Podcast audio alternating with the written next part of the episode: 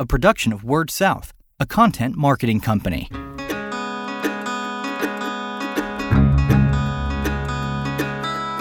Story Connect, the podcast, helping communicators discover ideas to shape their stories and connect with their customers. And thank you for tuning in to another episode of Story Connect, the podcast. This is Stephen Smith, your host, and we're recording live here at the Kentucky Telecommunications Association annual meeting. We are coming to you from Lexington, Kentucky, and proud to have as my guest today on the show Mr. Matt Pierce. Matt is a consulting manager with Moss Adams uh, LLP, a CPA firm, and uh, it's great to have you with us today, Matt. Thank you very much, Stephen. Good to be here. Uh, so you just finished up your uh, presentation to the group this morning, and uh, I'd like to start out. Uh, tell us a little bit about uh, Moss Adams and your role there. Okay. Uh, well, Moss Adams is a CPA firm based out of Seattle, Washington. it's the number 14 ranked CPA firm as of last year's revenues. Um, in terms of what we do for telecommunications, we provide audit, consulting, and tax services uh, for all kinds of telecommunications providers.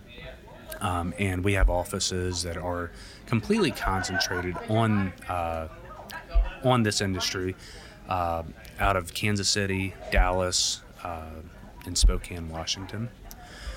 Um, so yeah, I've been at uh, at Moss Adams for the last about three and a half years, and uh, yeah, am am loving it, and it's been great to you know help out uh, a lot of the rural telephone companies that I work with, and uh, while I've been in the consulting business for about eight years, you know, it's just it it's a continued joy to be able to to help advise uh, businesses on on their business. Great. Well, you've uh, you've come here to the the KTA meeting uh, uh, with a great group, great group of rural telcos here, and and I know they appreciate your contributions this morning. Your presentation uh, waded through a lot of acronyms, uh, a lot of details about the uh, uh, about the topic that you're about to get into with us. If you could, the title of your presentation was "Cut the Cord: The Ins and Outs of USF Reform and the CBOL." Kind of give us an overview of what you presented on today. Okay. Well, you know, when I when I looked at uh, submitting a, a, presentation for the KTA, uh, you know, I realize that there's been a ton that's occurred over the last year within the within the industry. Um, you know how how different mechanisms have been affected by uh, the FCC's uh, order and uh, just what the changes are over the course of the last year and how they're impacting rural carriers, especially. Um, so, what I wanted to do is go through an overview of all the the different areas um, and new uh, new items that are you know are really needed to be contemplated by uh, any carrier and you know how that's going to affect them in the future. So uh, what I did is I, I quickly covered over um, you know the ACAM, the rate of return represcription, uh, the operating expense limitation, and finally went into uh, more detail with the the capital investment allowance and updates that have been made over the last um, month as well as the budget control mechanism, uh, which again, we've had an update over the last month, and uh, the CAF BLS, which uh, formerly was known as ICLS, or Interstate Common Line Support. Um, but what's changed because of the USF reform uh, to make that now our CAF BLS or our Connect America Fund broadband loop support, um, and as a measure to support the the CBOL, which is our consumer broadband only line. Okay. And that is something that, uh, of course, the, the communicators who are listening to this podcast have uh, struggled with for a few years now, explaining to people why they cannot receive, uh, there's no mechanism, you know, to, to receive a broadband only product. So, talk to us a little bit about why that was a reality before and what has changed. Well, uh, you know, before the USF reform, uh, there wasn't much support um, and a way for broadband only loops. What we had before 2017 was, you know, termed as naked DSL or just uh, data only broadband. Um, and before there was support uh, transition in you know in the way of the CAF BLS, what companies had to do if a subscriber no longer wanted their voice line is they had to uh, typically go through NECA to tariff a broadband only rate. And most times we would see those broadband only rates just sky high.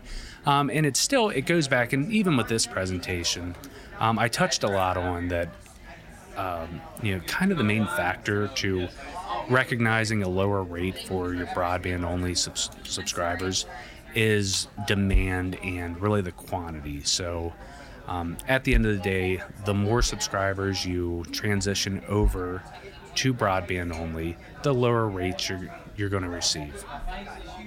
Okay. So, do you see a future where it becomes more and more advantageous for a rural telecom provider to to really promote that?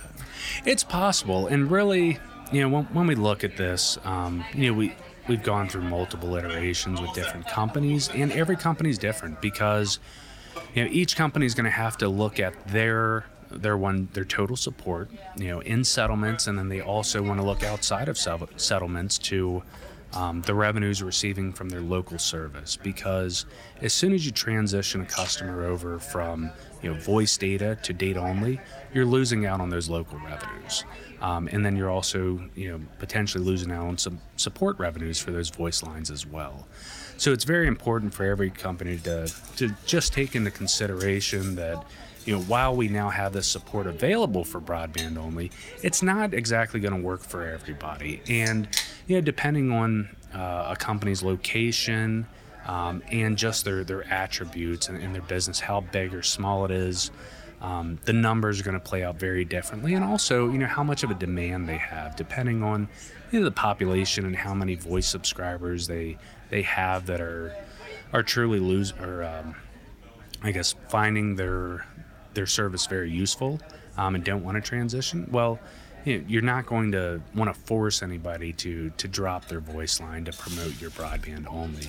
Um, but I find that a lot of times where where this may make sense um, is with companies that have seen their their customers, you know, possibly question, you know, why why they have to take voice and data even though they may not be using their voice, or subscribers that have left in the past um, in order to you know maybe go through a competitor where they can they can get a reasonable price for just broadband.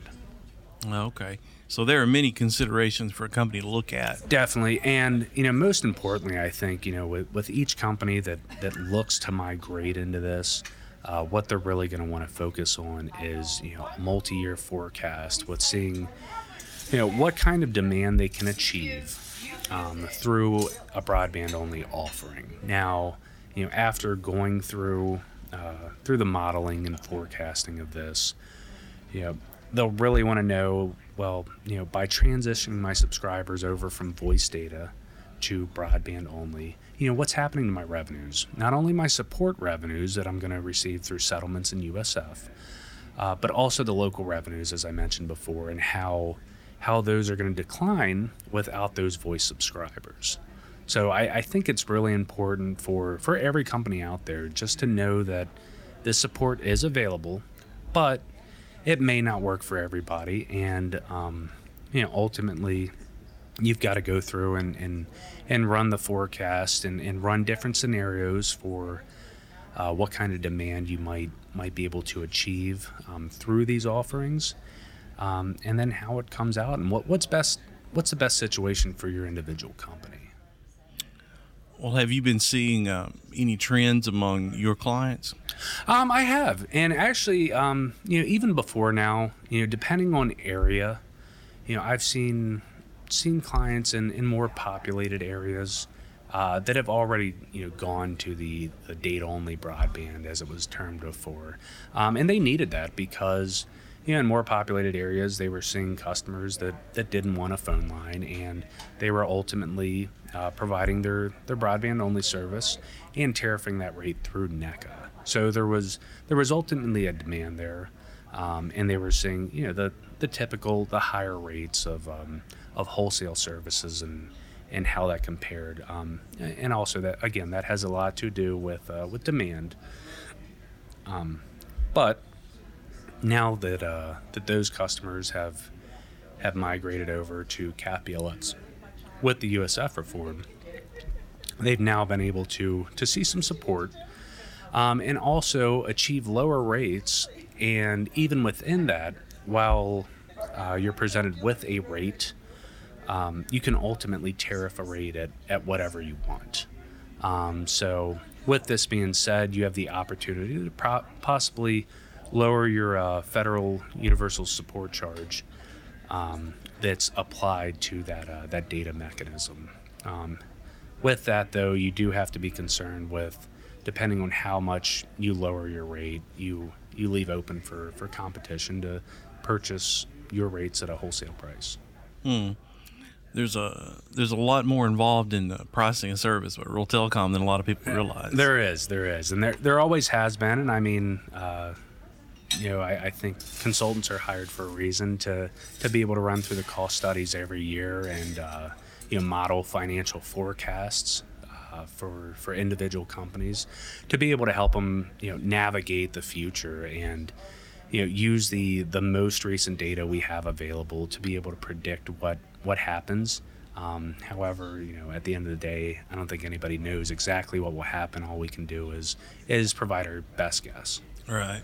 So, what are uh, what are some of the things that you touched on in the presentation that you'd like to to go over in the podcast here for our listeners? Um, well, other than the CBOL, um, you know, the the couple items that we've seen updates to in the last uh, just month really have been the the capital investment allowance and how that's uh, that's been modified um, and then also the budget control mechanisms. Um, now, just to touch on a few points for the capital investment allowance, um, every company is given an annual allowed loop plan investment per year, and uh, each company is going to have to follow that if they invest higher than uh, the amount that they're they're given. Um, that is going to be carried forward in the following years. So what that means is your investments are going to be restricted and if we end up going over that, then we're going to be, you know, essentially recording an investment separately to be placed on our books in the following year once we have room allowed for it. So it becomes very important to a company's recovery and the timing of when they're they're going to receive recovery on their funds. And you know, even even thinking about that, we have a rate of return represcription that's dropping our our, our rate of return from 11 and a quarter down to 9.75 so nine and three quarters over the next six years. So it's become more and more valuable for our timing of investment as we know we're going to see a drop of 25 basis points per year. So that's the capital investment allowance. Within that um, the fcc most recently uh, came out and said they've uh, they've modified their their project um, or I guess cost per per location, um, where previously it was said that you know a company has an established cost per location uh, that they have to abide by. Well, any amount that's over that. Uh, if they're over for a project, that entire amount gets kicked out. Well, they've modified that to say that now if you're over on a project, then it's only the amount over that gets kicked out. So it's very it's very helpful to uh, to companies, and I think it makes sense uh, for the application of this rule. So so now a company, if they do go over, um, you know, they're no longer uh, going to receive, you know, that cost above uh, their their specified project cost per location. However, what's important to remember here is that if you do uh, lose that money, there is no carry forward. So so you've lost that that investment forever. Um, so that's one important thing there. And then the other item I uh, went into great detail on was the uh, the budget control mechanism and how that's changed. So uh, what that is is the FCC has mandated budget controls on our two billion dollar um, budget for USF. So right now we have a, uh, we have a demand of support from 2017 through 2018, uh, the mid years, of about 2.173 billion. So being 173 million over um, we now have an adjustment factor placed on this funding of about 12%. Uh, what's important to note there is that's increased since this is uh, this was first introduced approximately last September. Um, and when we first saw uh, the adjustment factor, it was about six percent for the last last four months of 2016. They did not, uh, you know, retroactive back to uh, the the first two months of that, that part of the year. Um, and then in the beginning of 2017, we actually jumped up to nine percent. So we go from from six to nine to now we're at 12. So we see we see these this demand inflating, and we still have our two billion dollar budget to work with. So you know companies have to have to consider this for planning in the future and you know implement this into their their financial forecasts that they have to be able to realize that there's going to you know continue to be limitations and constraints placed on their USF reforms revenues in um, in the way of both their CAF BLS um, if they're doing you know, broadband only and uh, high cost loop support. Now, high cost loop support's always had uh, a budget factor on it, you know, through the national average cost per loop, and then ultimately a pro rata reduction. Um, but now we're seeing it on this newly implemented CAF BLS, which is the transition from our ICLS. So, a lot of acronyms, um, but it's also a lot of considerations for companies to have in mind as they're they're planning for their future. Okay. Well, do you see uh, do you see any of this being impacted by the new administration, new leadership at the FCC? Um, I'm not sure how that'll go. Um, you know, I know there is there isn't an emphasis, uh, you know, placed on broadband, and it, I think it has been, um, and even through through just the presentations that we've we've seen at, at this association meeting and others, there's there's a, a big focus on broadband, and and I know it's it's been a focus over the last couple years, and I don't think it that will discontinue, and I think whether whether a customer is receiving you know both voice and and data bundled services, or if companies are able to uh, to transition their subscriber and, and find it beneficial for both them and their subscriber base, you know, broadband is going to continue to be important. Um, and you know this is this is even without considering you know the quality that we're we're receiving. So so again with with the new administration, I I don't suggest that it's going to become any less important and possibly even more. Right.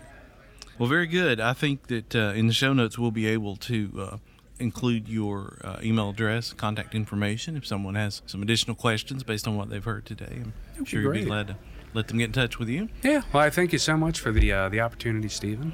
Absolutely. And uh, my guest today again has been Mr. Matt Pierce. He is a consulting manager with Moss Adams, CPA firm based in Seattle. And we are recording live here at the KTEA annual meeting in Lexington. And uh, we've been, had, a, had a lot of good speakers uh, on the program this week. And we appreciate Tyler Campbell, the executive director, for having Story Connect the podcast live here. Again, this is Stephen Smith with Story Connect the podcast and you can check us out on Apple iTunes. We're on Stitcher, or go to storyconnect.com slash podcast to learn more. And until then, keep telling your story. You've been listening to Story Connect, the podcast, a production of Word South, a content marketing company.